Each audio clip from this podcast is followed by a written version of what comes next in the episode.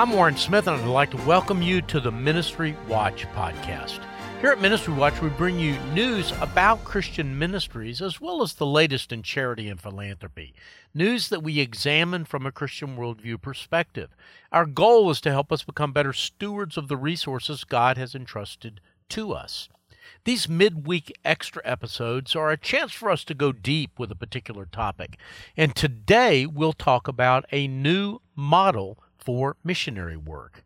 You know, for hundreds of years, the model for missionary work has been that a missionary goes from one country, usually the United States or a Western European country, to another country in what used to be called the third world or the developing world, or now perhaps the majority world.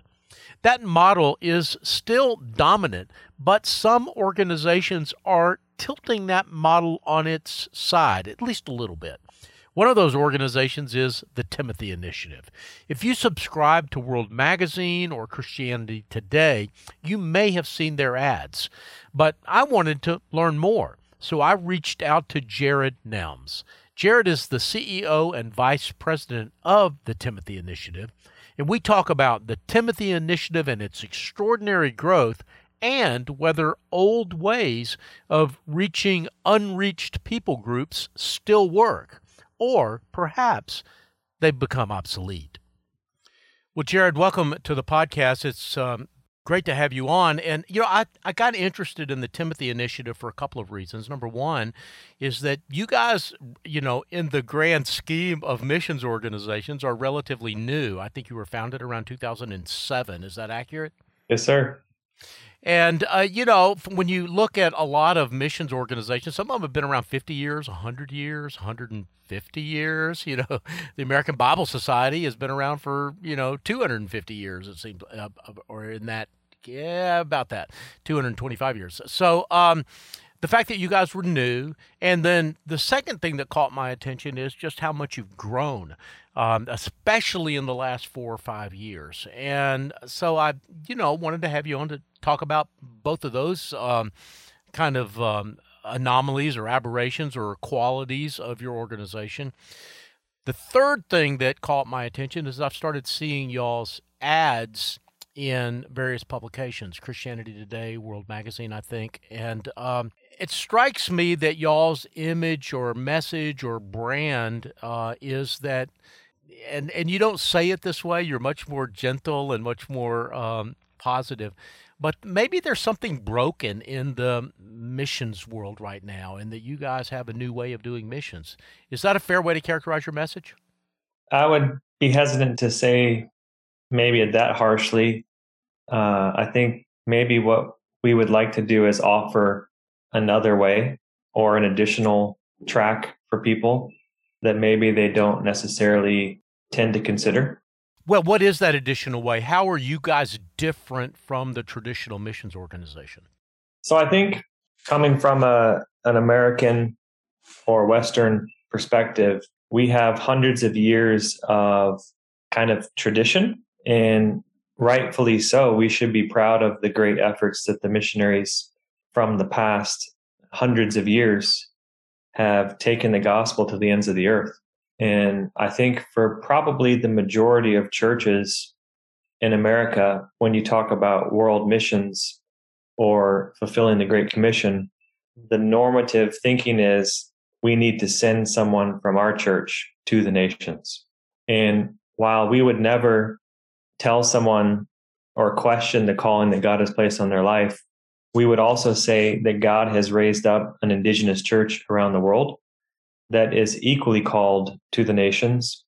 And God has placed them in proximity to the unreached peoples and places uh, and equipped them with language and culture and skills that we don't possess. So there's also an opportunity to tap in and to mobilize that harvest force, if you will.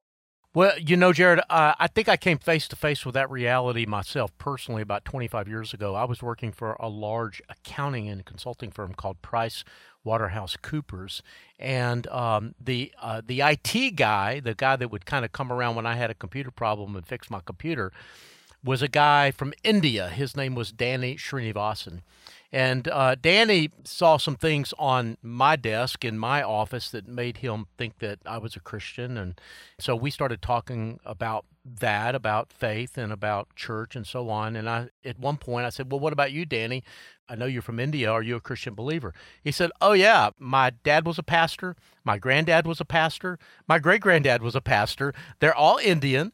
You know, they've all, in some ways, the fact that there is an indigenous church in places like India and China and elsewhere testifies to the success of the missionary efforts of the 18th and 19th century.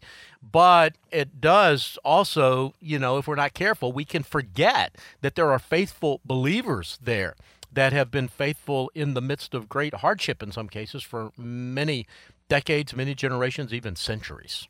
Yeah, amen to that. Even our international ministry director is from Asia, and he's a third generation church planter missionary.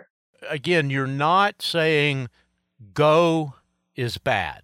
That if God is calling someone to go from the United States, you would not say, no, don't do that.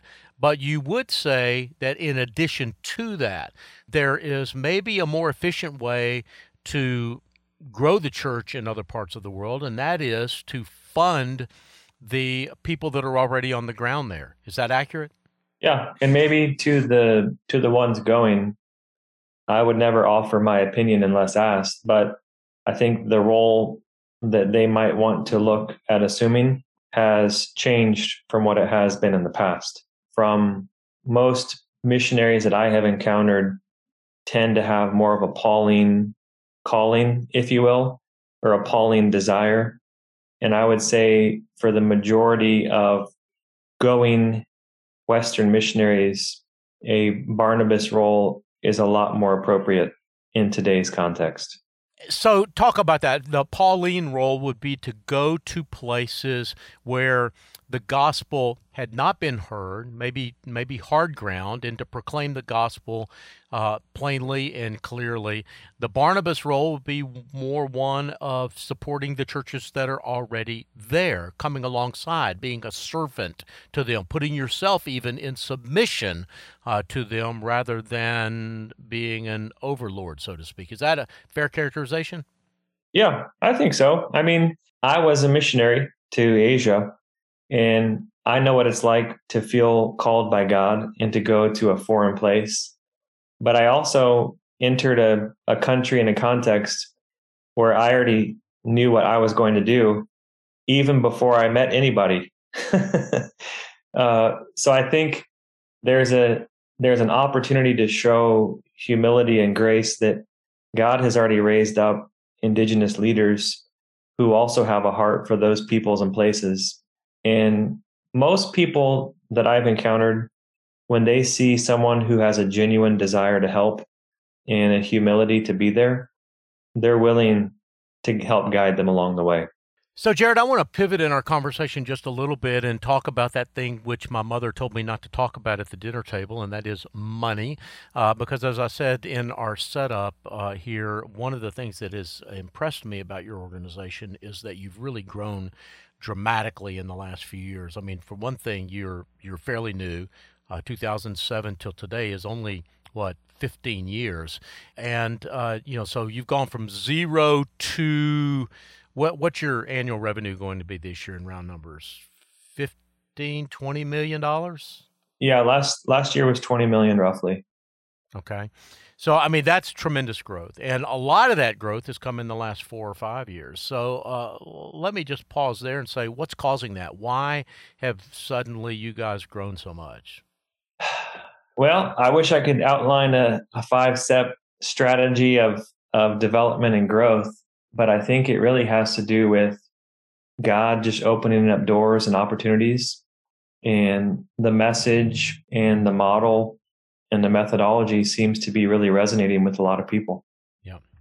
Well, and the model is again not to uh, have a missionary here that spends maybe six months or a year or more raising support, and um, you know, and then that support that they've got to raise often, you know, because they're supporting an American an American family, sometimes that support has to be fifty, seventy-five, a hundred thousand dollars, or even more, before they can even go to the mission field. And then once what they get to the mission field, they've got to learn the language, they've got to learn the culture. They're marginally effective, probably for the first few years that you're there.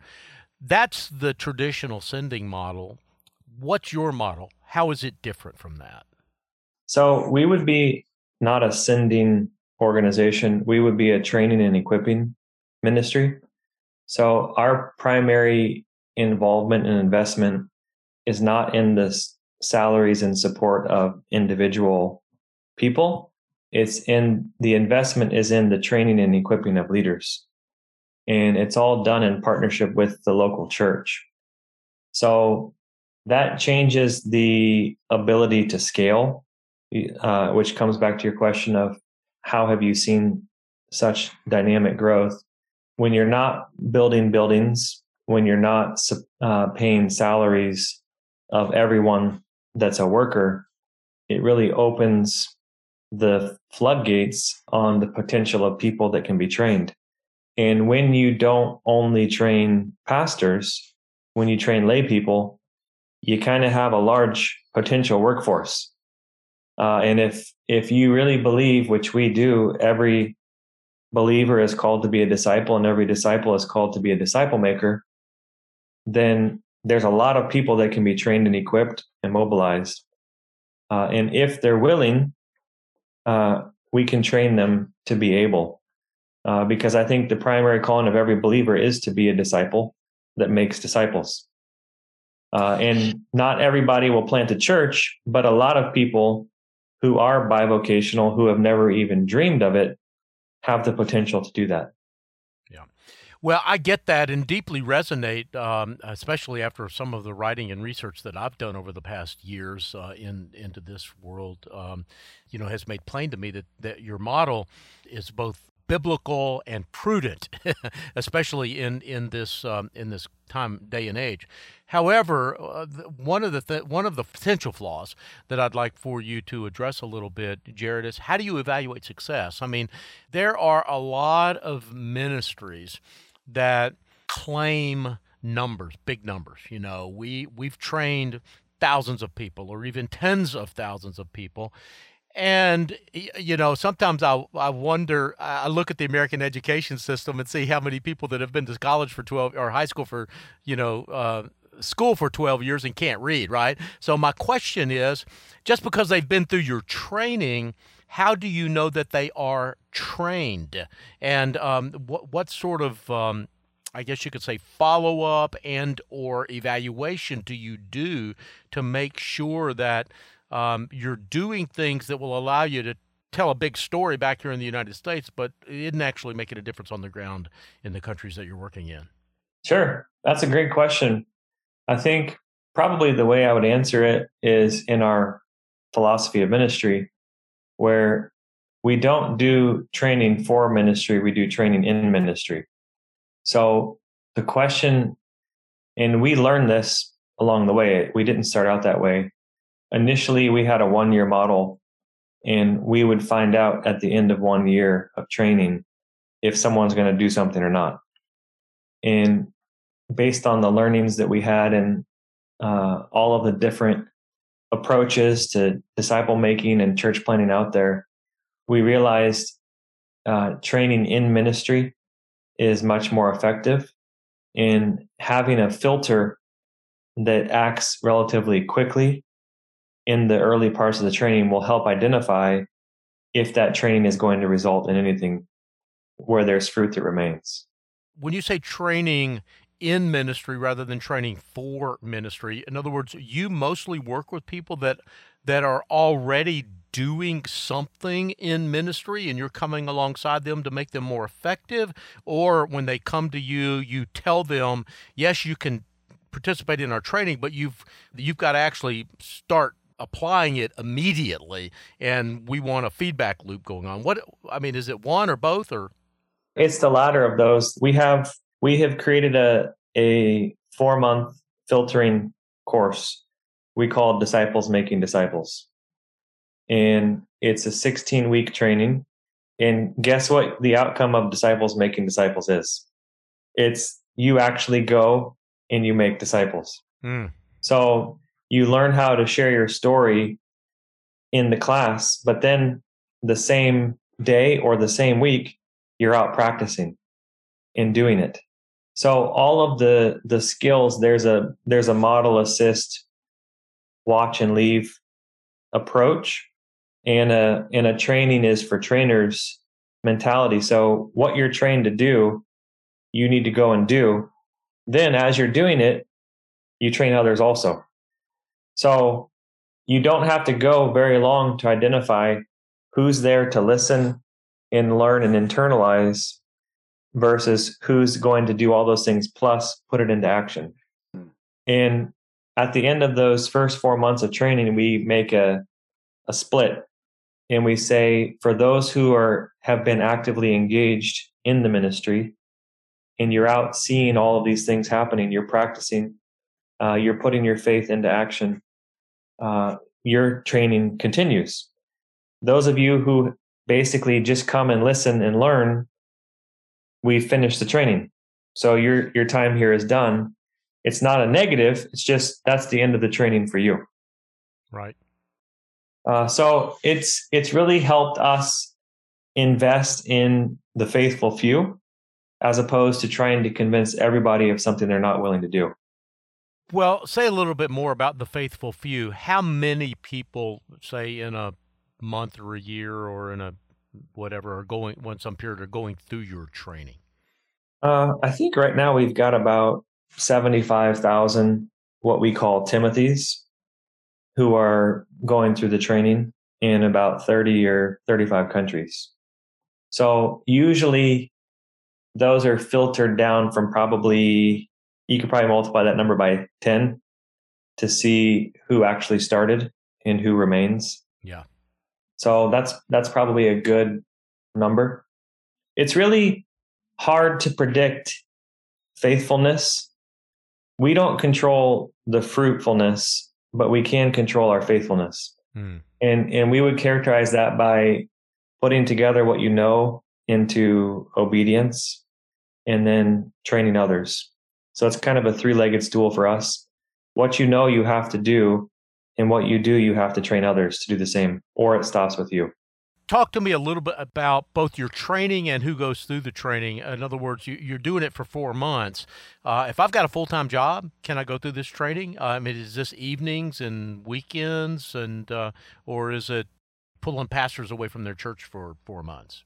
No, the actually the the training is church based, led by the local pastor, and it's done with the local believers in the church. That's where it starts. So most, I would say 99% of all the people in training are bivocational in the sense they have a full-time job.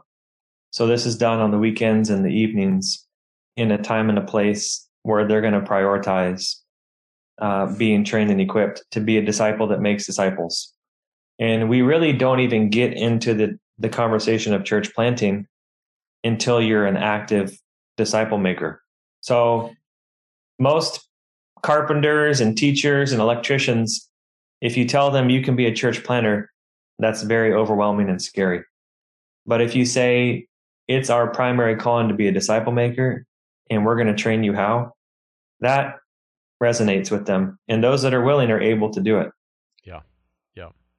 Jared, I'm going to pivot one more time back to the money question just a little bit. So, the, again, the traditional um, missionary organization is that you know I feel called uh, to be a missionary. If I'm part of a denomination, I might go to my denomination's mission sending organization. There might be a, you know, a, a, vetting process, a vocational discernment process, whatever it might be. But often there's not even that, or very little of that. I mean, if I if I'm willing to raise a hundred grand and bring that to a mission sending organization, they're liable just to say, hey, yeah, 100 grand is great. What does your model look like? Do you guys raise support? Do you uh, do you have missionaries that you that you send at all, or is it something different? I would say we have a hybrid approach. There's there's a lot of people on our on our team, both here in the U.S. and, and globally, who have friends and family and relatives who are going to support them no matter what they do. And whatever logo is on your t shirt, they're going to support you. So we encourage those people if you're able to raise support for the efforts that God is calling you to, go for it. And other staff are not able to do that or not interested to do that. And that's okay too. So we don't send people from one country to another country in in the sense of we're sending you there to go and do ministry. Uh, we have done some proximate engagement strategies of certain unengaged unreached people groups, but that's been done with indigenous people in that country. So we always are sharing the list of the unreached people groups and and places and casting the vision to the local leaders. And from time to time, we have people who say, uh, "I know this people group they're they're part of my mother's tribe or uh, I'm part of this caste or whatever it may be. And we've done some short term stints in that sense. But the goal is always get the local indigenous people at the forefront and at the center of the church and train and equip them so they can take it forward. Well, Jared, uh, again, to kind of come back uh, to end where we began, uh, I mentioned that you guys were founded in 2007. And as recently as, you know, five or six years ago, you guys were, you know, at around $3 million in revenue. Uh, from and now you're at $20 million in revenue. I mean, that's that's like it took you 10 a decade to get to the first 3 million and then all of a sudden boom in the next five years you you know more than 500% growth 600% growth in that period of time. What's the future? I mean uh, do you expect that growth to continue? Are you guys on sort of a, a geometric curve because you figured out how to scale this thing or are you going to go a little more slowly and deliberately into the future? I've done some research over the past few years and i have unfortunately found that in the missions world church planting and the support of indigenous disciple making and church planting is unfortunately on the bottom rung of the missions ladder.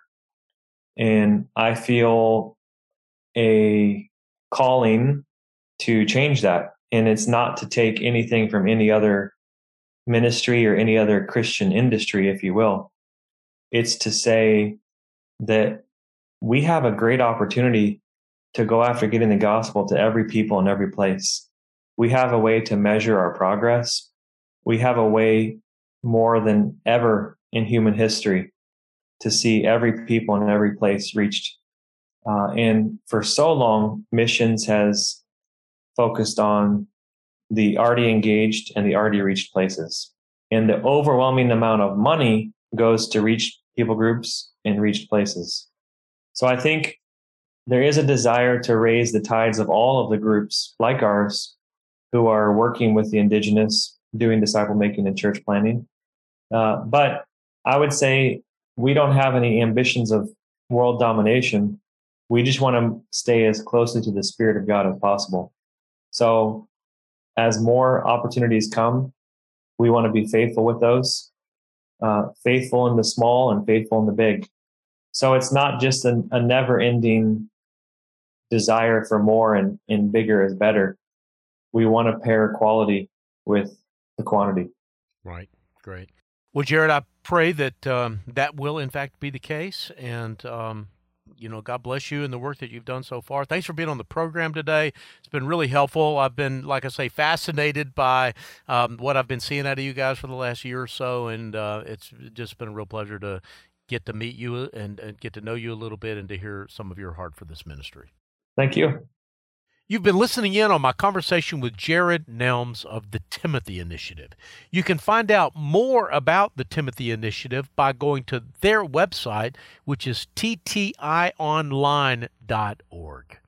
Before we go, a couple of quick updates. I want to remind you that our thank you gift for the month of April is Randy Alcorn's classic book on stewardship, Managing God's Money. We think this is a book every Christian should have in his or her library. And that's why we'll send it to you as a thank you gift for your donation of any size to Ministry Watch during the month of April.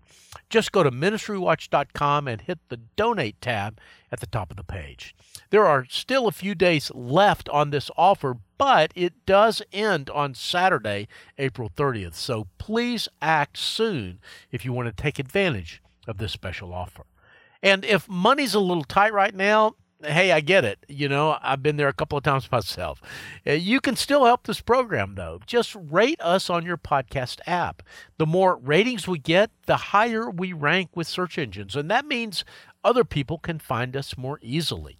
Rating us just takes a second or two, doesn't cost you a dime. It's a free, easy, and I should add, important way that you can support the Ministry Watch podcast. The producers for today's program are Rich Roswell and Jeff McIntosh. We get database and other technical support from Kathy Goddard, Stephen DeBerry, Emily Kern, Rod Pitzer, and Casey Sutton. I'm your host, Warren Smith, and until next time, may God bless you.